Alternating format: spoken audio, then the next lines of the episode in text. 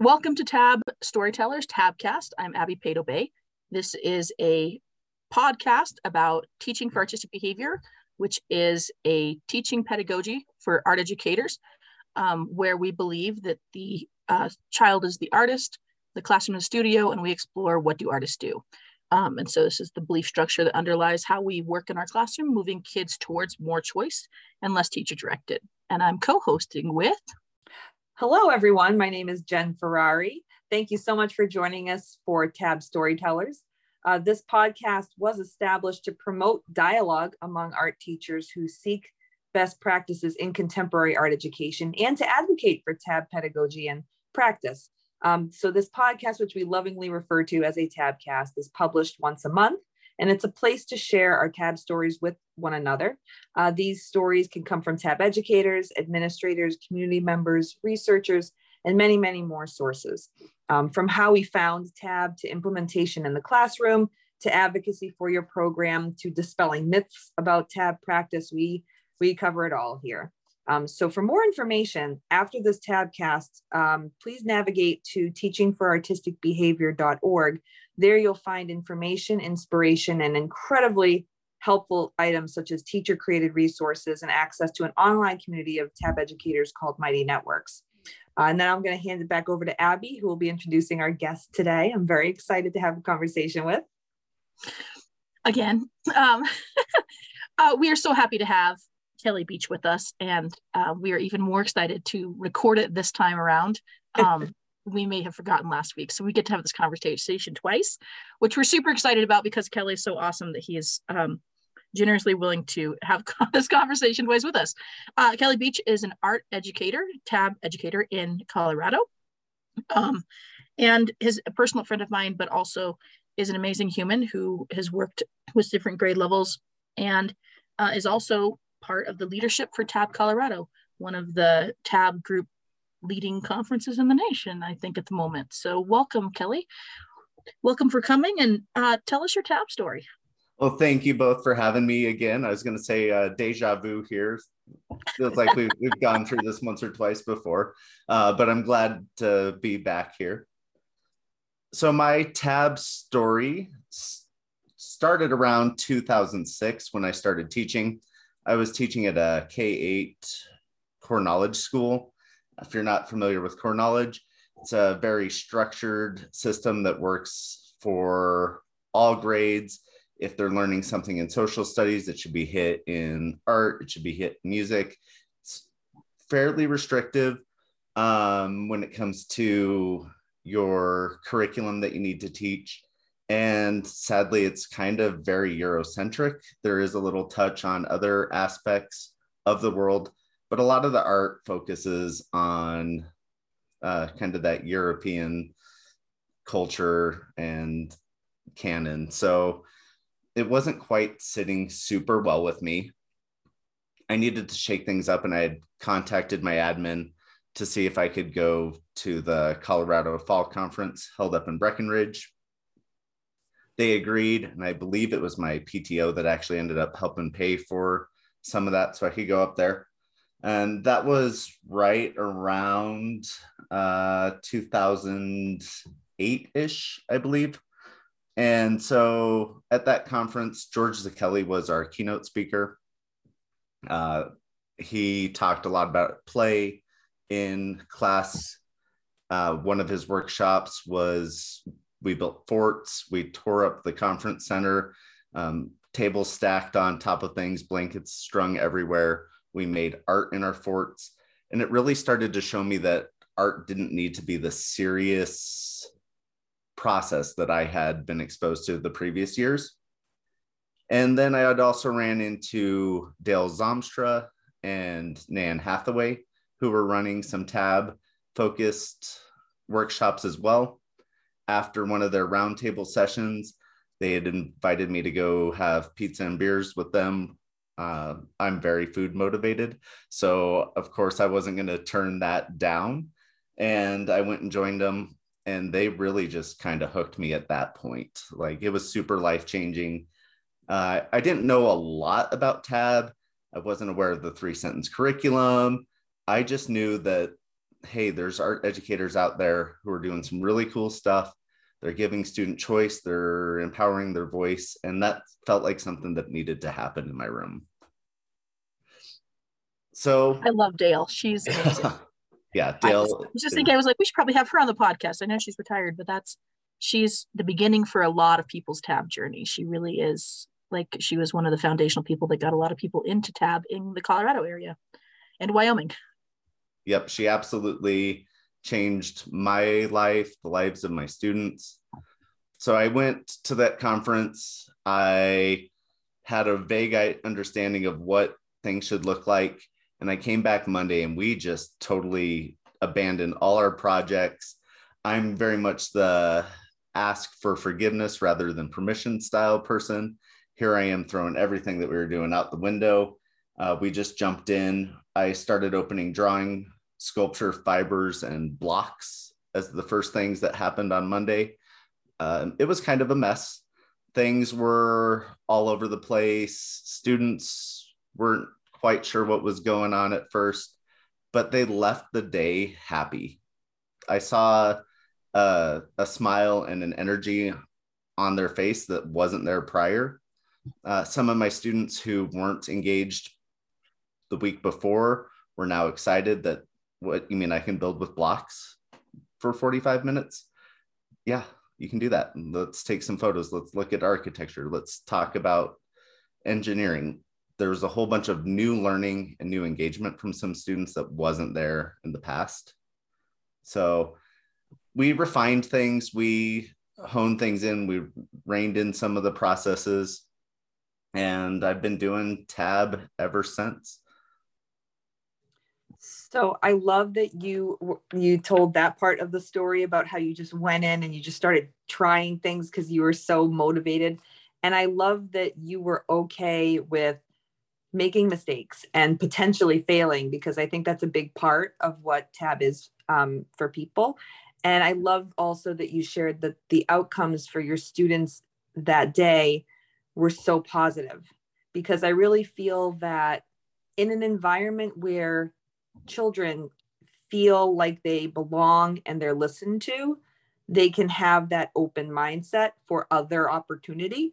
So even if there were something that were like part of whatever the standards or curriculum might need to be shared, they would be open to it because it's a safe environment where they have been heard prior. So what's going to stop them now from taking that and then putting their own spin on it? You know even when you were talking earlier about how you were more of in that strict environment in that other type of educational structure um i i just i i think that that's just fascinating it's really great that to hear yeah, yeah. i live a lot of my life of i would rather you try something new and fail completely mm. um, than just playing it safe and i feel like up to that point i was just kind of playing it safe and so here I had the opportunity to try something new, uh, try something out of the box. And yeah, there were some messes that we had to fix and tweak to make things work. And, you know, it's constantly a work in progress. Um, but putting myself out there and allowing my students to see failure help them realize that, okay, it's okay if I'm making a mistake as long as I'm trying as well. So that's a philosophy yeah. that's kind of stuck from that day forward, too. Yeah. I think so, it's important. Um, I was going to say, okay. I think it's important for kids to see us make mistakes too. Because when as they get older, they're going to continue to make mistakes, but it's okay. You learn from them, right? So it's totally, it's totally fine. It's normal. It's natural. Absolutely. Yeah. So you started in one and you moved to another school. So what age level are you mainly working with now? So I started as K8, and then I had moved to another charter school for six years where I was mostly just middle school. And then we had a new school in the district open up five years ago. Uh, it's a middle school. And their philosophy was they wanted student directed classrooms across the board, not just in the arts. Um, thinking about what skills are going to be beneficial for students 20 years out they call it the thinking classroom. and we use a workshop model in all of our classes. So there's some sort of mini lesson, then there's work time, and then a debrief. And that just really fit my choice and tab philosophy really well. So I went ahead and applied for that spot. They were excited about what I was to bring. So they hired me on. I was able to build up our program where they needed more art. So we hired on an additional art teacher. My non negotiable when we were looking for someone was they needed to be tabbed, they needed to fit that structure. And thankfully, we found Erin Knapp, who's an amazing educator as well. And she is kind of the yin to my yang. We make a, a whole human where her structure um, is stronger than mine we really balance each other when it comes to offering a cohesive curriculum and art experience for all of our students. So are you saying that two tab teachers can tab differently in Absolutely. the same same school? Like that your classrooms might not be set up identically. I think that I think sometimes we we give ourselves all this freedom with students to have things turn out differently and I then we want ourselves to fit a certain model of what tab should be if we're going to be a tab teacher and i think that mm. i think sometimes that that's a good reminder that there are different ways to approach how tab works in your world. Yeah uh, i'm willing to bet if you look at all three of our classrooms things are ran very differently. And it's hard for new teachers i think who especially are coming from a more traditional DBAE style classroom. They want uh, a cookie cutter mold like this is how a center is supposed to look. This is what this is supposed to be like. And with Tab, really, it's a responsive classroom to your culture, your needs for your students, your needs for your admin, your needs for your community. And that's going to differ from school to school, even room to room the hmm. students I have fourth hour are going to be different than the students Erin has fourth hour. And there's going to be different needs for each of those. And maybe we need to deviate from our original plan. So just that flexibility is super important. I also love though that you have someone there that you can bounce ideas off of. So you have that community aspect. Cause I know you're you're at the middle level, right? Right. Yeah. So I I am at the elementary level and at our level, we tend to be on an island, right? So we're usually the only teacher in the school that is the arts specialist. And um, it's hard to bounce ideas off of other people because you have to go looking for them. So it's it's really great that you do have that community. I'm lucky in my district where we are kind of close knit and I can talk with the other teachers in my department. Um, but it's not quite the same as having someone that you can go to during the day and be like, wow, this just happened. We need to talk about it. Like right now you know it's it's a different um environment. So I, that's great that you have that to be able to collaborate with someone like that. Yeah i'm thankful uh, that i do. You know it's been four years in the making of having a partner. Prior to that i was at the charter school. Uh, the charter schools were kind of isolated from the rest of the district so I didn't even really have other art teachers within my district that I could bounce ideas off of. It was just kind of me. And I just had to kind of figure things out. So the Colorado Fall Conference really helped me start to develop connections with other art educators. And then having Dale really pull me into the Tab Colorado life really opened up a bunch of other doors for me as well making some super strong connections and friendships uh, with art educators all across the state and country now. So, you know, I would don't know if I would have met Abi necessarily without it. I can't remember where we actually met, if it was CAEA or TAB or one. Of the Yeah, between the two of those, I think most of my art friendships built. Actually, I had more friends in Colorado for many years than I knew art teachers in Wyoming because I was able to access that professional development versus the ones offered in Wyoming. So, which actually didn't get offered until I started doing a lot of conferences other than the secondary, the secondary teachers in Wyoming, they get together, but the there was nothing for elementary for a long time. So yeah, I have lots of places that direction. Um, so one of the things that I am always like just amazed about, because for people who don't know Kelly, um, but he tends to post some really amazing things um, on his social media that happen and come out of his classroom. And so he has a lot of really great things happening, but also his willingness to engage in digital arts inside of his tab classroom is somewhere that like I didn't have the resources to do when I taught elementary. And when I got to middle school, we actually, my one of my teaching partners, but there's three of us now, um, one of my teaching partners, that's his role is to teach the graphic design computer-based classes. And so it's still not an area that I do much in that realm. And so it's never been my forte, but I'm always amazed at what Kelly's able to produce. Do you want to talk about some of your digital integration things into your, how did you get that going in your classroom? So I fell in love with like digital and media art in high school. I was super into videography, making movies. We always had cameras beside us. Um, we'd bombard the video editing bays for the news program and kind of monopolize that as much as we could. We were always just making videos. I wasn't really into drawing or painting. I, I needed to be more sculptural or video or graphic design style, just kind of growing up. And so when I got to teaching, I knew that I wanted to share that passion with some of my students. Uh, there are a lot of students who view art as only drawing realistically, and they don't necessarily see the graphic design right away or the computer tech stuff. So it started out small. We only had one iPad at my first school. We would use that to upload stuff to Seesaw. We would do some animation, um, some stop animation, photography type stuff with that uh, eventually I was able to kind of grow those programs a little more, especially when I moved to my second charter school.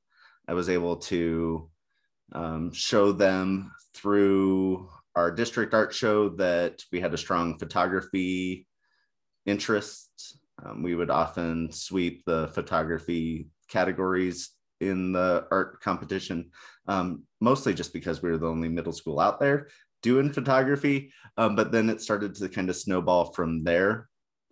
And when it comes to anything tab wise, that's probably one of the coolest things is I don't necessarily have to know everything to start things out.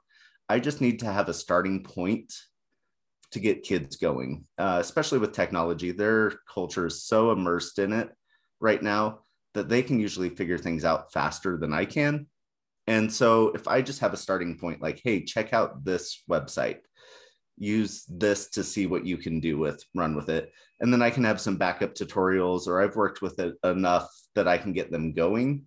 But usually, once I just kind of introduce something to them, they can really run with that and go from there. I think that lends itself to the idea that, like, I know when I had elementary, like there was the one kid who figured out paper airplanes first. And so I, like that became the paper airplane expert. And so with mm. it sounds like that when you give kids an access point and they're able to run with it faster than you are, that you're creating social capital for them among their peers and they can actually it really can impact their um, just how much they feel confident in in their peer groups. And so I think sometimes our crossover to social emotional is really strong in that way too. Right. For mm-hmm. anything that I'm learning, like I didn't know how to crochet or knit, but I knew how to kind of get going. Mm-hmm. And so students could run with that. Uh, same with sewing. I know how to do basic stitches and stuff. But usually there's that one kid who that is what they're truly passionate about. And they want to share that passion with everybody. And so I lean on them to be the leaders within the role. I'm falling to that guide on the side instead of the uh, sage on the stage, and really trying to empower my students to be leaders within the classroom, no matter what media it is.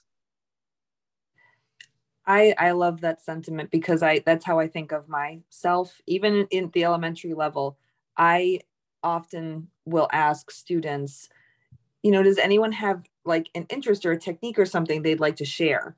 And sometimes we will take that and that will be the teacher demo for the day, but it's not me, it's the teacher in the room, which is one of the students.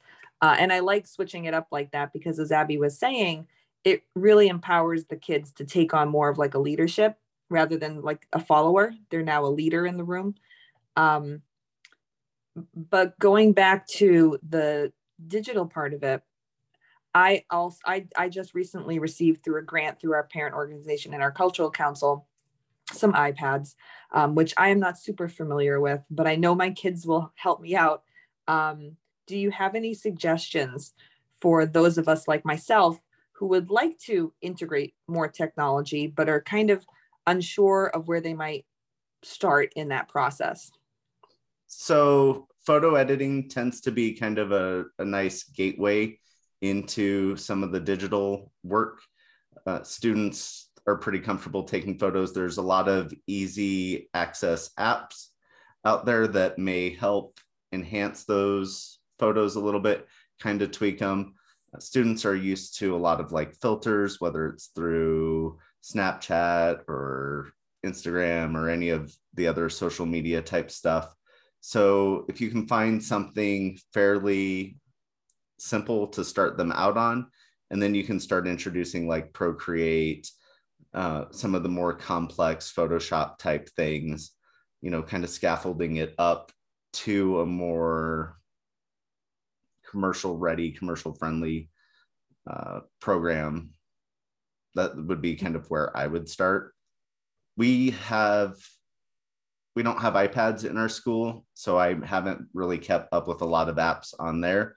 We're a one-to-one Chromebook spot, so I use a lot of Pixlr. There's Pixlr X, E.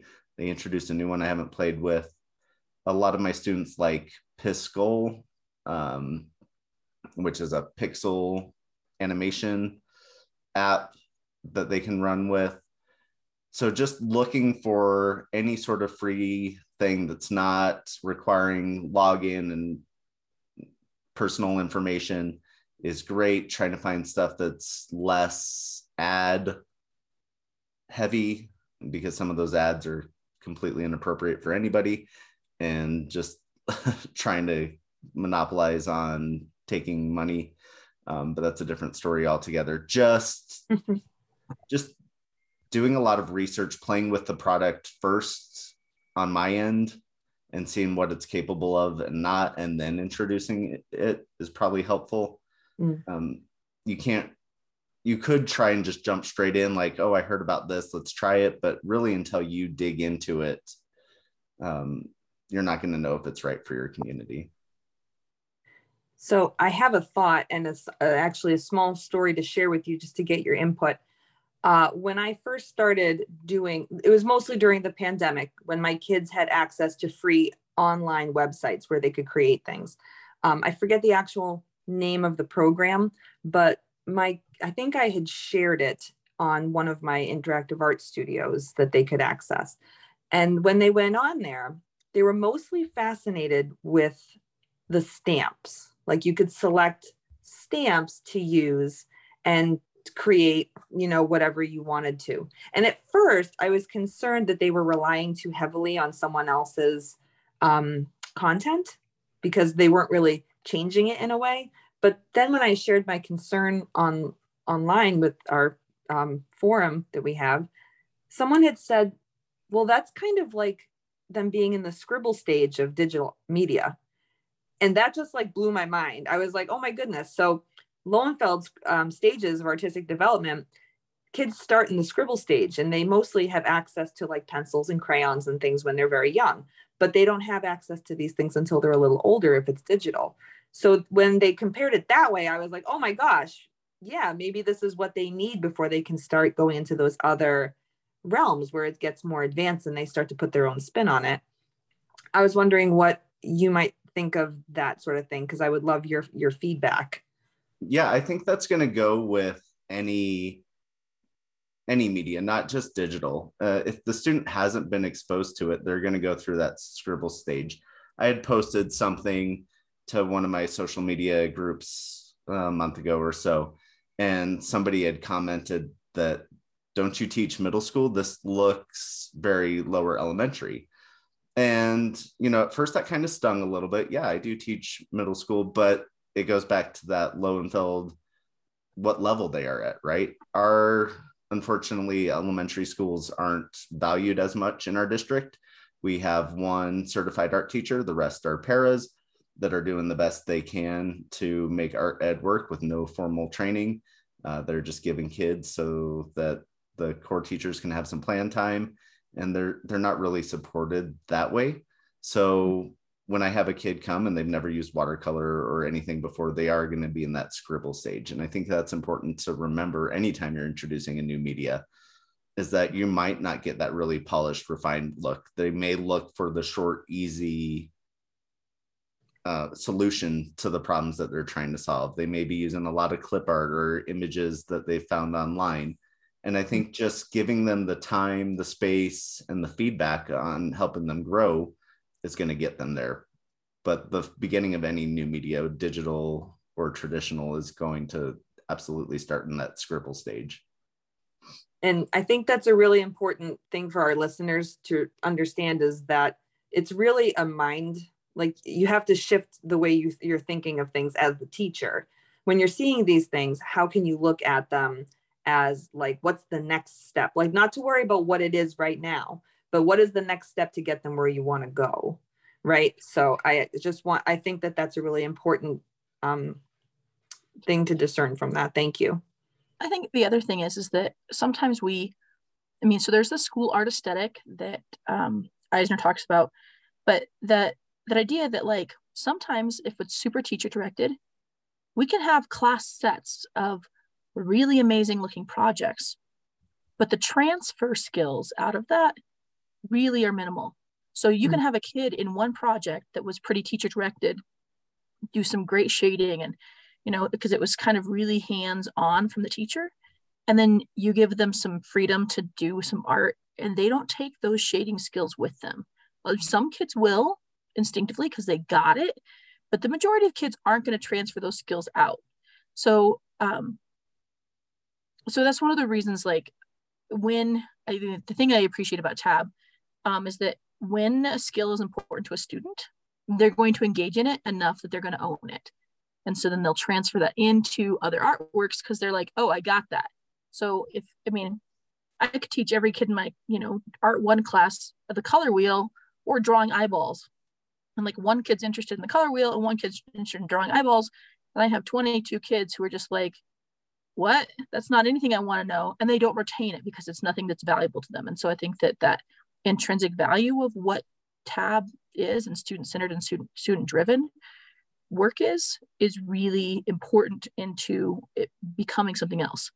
And so we don't see very rarely do we see the school art aesthetic in the real art world.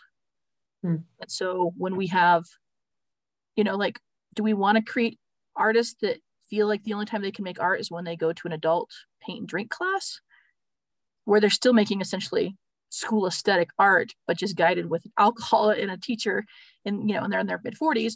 Or do you want them to say, hey, I have a voice and choice and I can make something that represents my thoughts and be interesting to me and it doesn't have to be interesting to everyone else.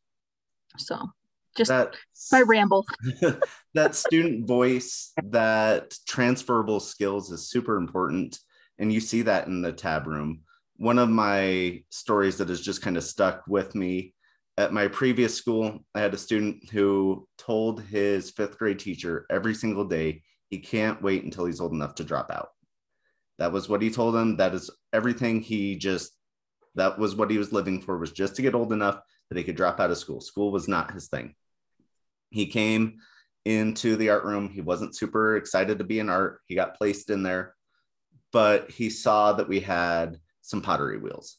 It's like, what are those? So I wasn't ready to introduce pottery yet, but here's a kid who has no interest in school. All he wants to do is drop out.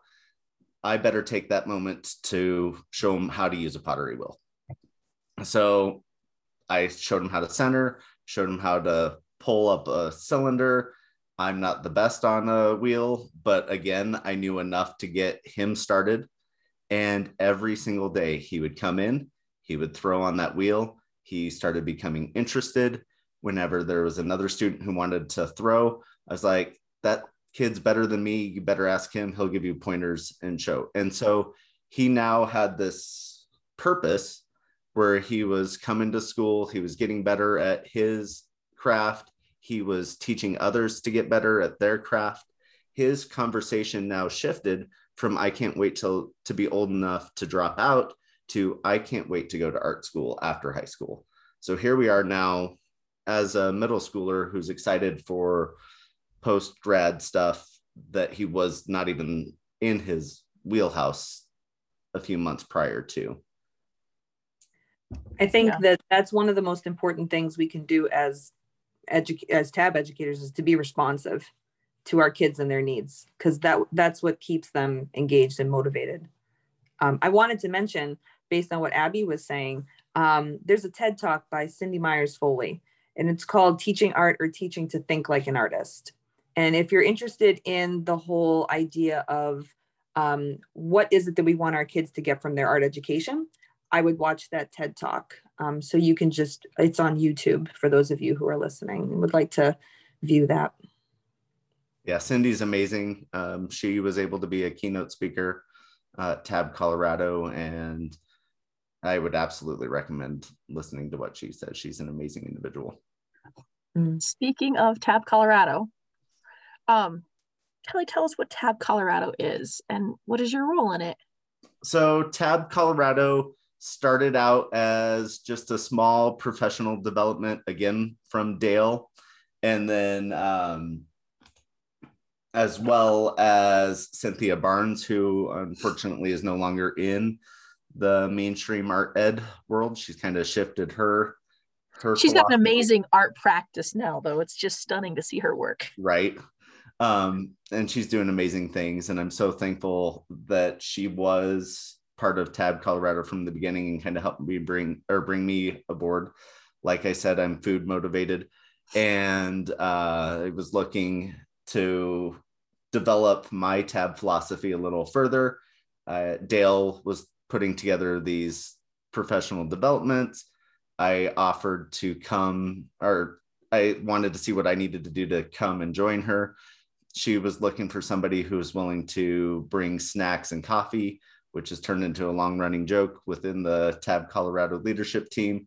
Uh, that whoever gets stuck with that is kind of in a tough spot because nobody's ever happy with it. Um, but anyway, the we are now on what is this year 13 12 13 12 13 yeah um of professional development, we strive to just provide a really close, tight knit group of educators the opportunity to learn from one another. We bring in amazing keynote speakers. I'm super excited about this year's. We can talk more about that in a little bit. Um, we're we've been hosted out of Rocky Mountain College of Art and Design for a few years. We've now shifted over to the Denver Art Museum, which is fantastic. But we provide um, workshops and connections that I don't see necessarily in other professional development opportunities. We are a very tight knit group. Um, we welcome everybody to join us. And we've just had a lot of praise about the community that we build through there in full disclosure, um, Dale also sucked me into Tab Colorado a long time ago. She called me up and said, you know, you're from out of state and we have other people from out of state. Would you be a cohort leader? And cohort leaders um, within, I think that's something actually unique to Tab Colorado. I know it is um, that we have, we have what 80 to 100 people come generally a year. Um, we've been breaking 100. We've been in like the 120 region lately? Last year I was sick with COVID, so we didn't make it make it up. um, but these uh, knowing that we have a big group, part of the goal is to create strong community and networks for people knowing that people go back to be islands or silos. Um, and so we have people in groups of six to eight people with a leader for conversation three different times throughout the two day conference. Um, and so that those conversations and those leaders that's what my goal my job was the first year is i was like supposed to make sure that conversation happened and people were included and just make sure things kept going and then i made the mistake of giving feedback at the end that it would be great if some of the cohort leaders had a little bit of guidance. Um, and that became my job. uh, and so Dale and I worked as a team for a long time until she retired. And I, this is the first year that I have to do that whole job by myself. And I just sent out emails yesterday about it being like, I'm so sad that I'm doing this by myself, but I need people to be cohort leaders for TAB Colorado. So if you're listening to this podcast and you'd like to be a cohort leader for TAB Colorado, Martin mm. Luther King Day weekend at the Denver Art Museum, you know, send us an email at storytellers at teachingforartisticbehavior.org. I'm not going to say no. Um, and I, I have also been a cohort leader at that conference as well. Jesse Ruby had asked me a few years back to do it, and it was wonderful. Um, it wasn't a, a lot of work, but it was important work. And I was really excited to be a part of it. So, highly recommend it if people would like to get involved. Yeah, the TAB conference really relies on the group as a whole to make this function. Mm-hmm. We have a large leadership team. There are 11, 12 of us. Uh, I'm not sure the numbers. I'd have to go back and look for sure. But they're all providing different viewpoints and addressing the needs of everybody. We're really responsive when it comes to feedback. We'll suck you in if you're looking for some changes. Um, because we're always looking to grow and best provide the needs for everybody involved. And um, this year we have two, two amazing um, keynote speakers. Would you two like to introduce yourselves? Sure. so Abi and I are very excited to um, be actually the co-keynote speakers at this year's TAB Colorado conference. Um, and I think the, the theme of this conference is going to be uh, retab, which is like a reset and a, a rebirth and all the different um, phrases and words that go along with that. But reconnect, re-innovate, yes, re-energize. There's definitely um, a lot of change. I'm on the the board of directors um, for teaching for artistic behavior. And uh, there's a lot of change and new newness that we need to get into to really get the next step going um, for what we need to do as art educators and make this really as grand as it is as it really is in my mind.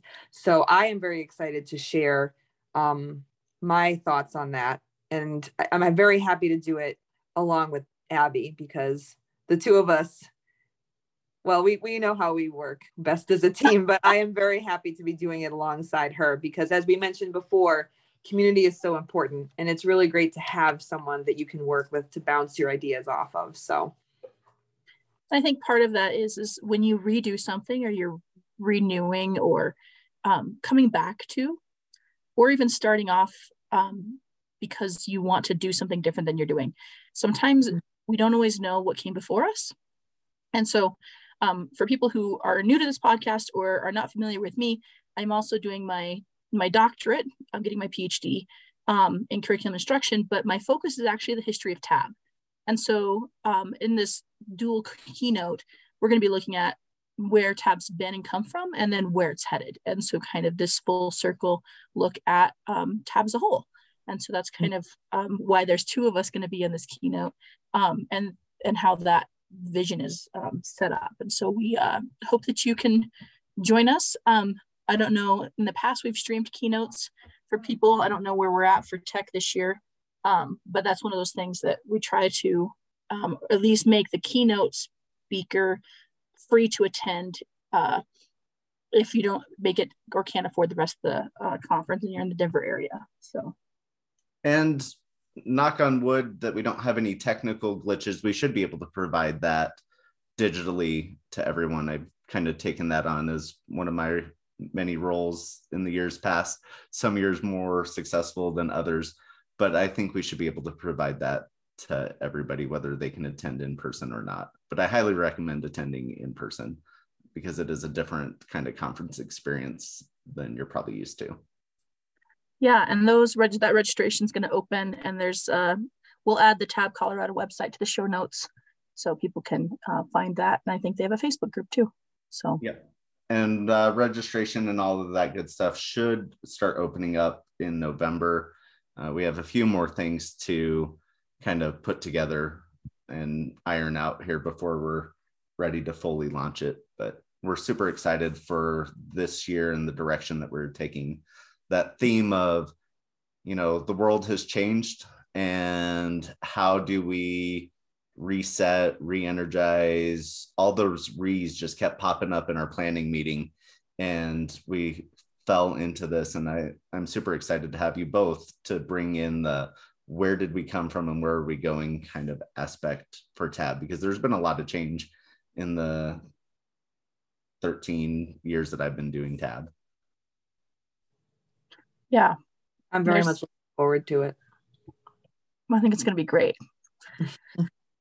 Is there anything that you want to add that you wish we would have asked you or uh, that we forgot to mention from our first go around? no, I, you know, I'm super excited to be part of this uh, conversation. Um, one thing that I just try and instill in my own teaching is I never take myself too seriously. I'm okay to fail and try. We use what's called the rule number six at school. There are no other rules other than don't take yourself so serious. Um, I forgot who originally quoted that, but if you type in rule number six in Google, you'll you'll find not taking yourself too seriously. So you know, just keep doing what you're doing and be responsive to your kids. Yeah. Yeah. I think the only thing that I wanted to mention before we end today is that, again, if you're looking for more resources or even a community to reach out to that might be more locally situated to you, um, if you go to teachingforartisticbehavior.org, you can navigate up to a little blue button in the top right corner that says join our community. And there it will lead you to Mighty Networks. And there you can find um, a whole bunch of not only educators and resources, but you'll be able to reach out to people that are in your area if you want to connect with them. Um, so I highly recommend checking that out. And just for people listening, there are some really strong communities in New Mexico and St. Louis and in Texas and um, up and down the East Coast. Um, I think there's some stuff going on on the West Coast. I mean, it's pretty, there's things happening in regions that most people can get to. Uh, Michigan's got a big, and Indiana got a kind of big co collaboration thing going on with Tabstock. So there's just lots of things available. Um, if you want to connect somewhere, you don't have to come to Colorado. too and there's the tab institute that occurs in the summer so just um, and i think that is becoming more and more virtual um, so you can access that from anywhere in the world so um, if you are interested in being a part of the tabcast if you would like to be a guest or have thoughts for us or questions um, storytellers at teachingforartisticbehavior.org is our email address um, we are always looking for guests and uh, input. We are also working on adding the uh, transcripts to like the transcription of this tabcast to our show notes. Um, fair warning, we don't edit it. So it is whatever Zoom produces at the end of this. So it is not going to be 100% accurate, but it is the best we can do with the two of us who are volunteering our time once a month to manage this. So um, if you feel so led to create better transcripts for us, we will 100% let you. uh, but we also just uh, appreciate you guys being listeners out there and um, hope to see you next month. Um, hope we can find us on all of the major podcast systems, I think. So, yes. And thank you, Kelly, so much for joining us for this one. We really enjoyed speaking with you today. Twice. Thank you both, right? Yes. Uh, I look forward to seeing you both here in January, and then Abi, I know we'll be seeing each other here shortly. next month. I think yep. the meeting. So, yep. all right. Thank you all for joining us today. Have a great rest of your, uh, well, the beginning of your week, I guess, because we'll be posting this very shortly. And you're continuing your school year in September. This is definitely school season. So, good luck. Bye, everyone.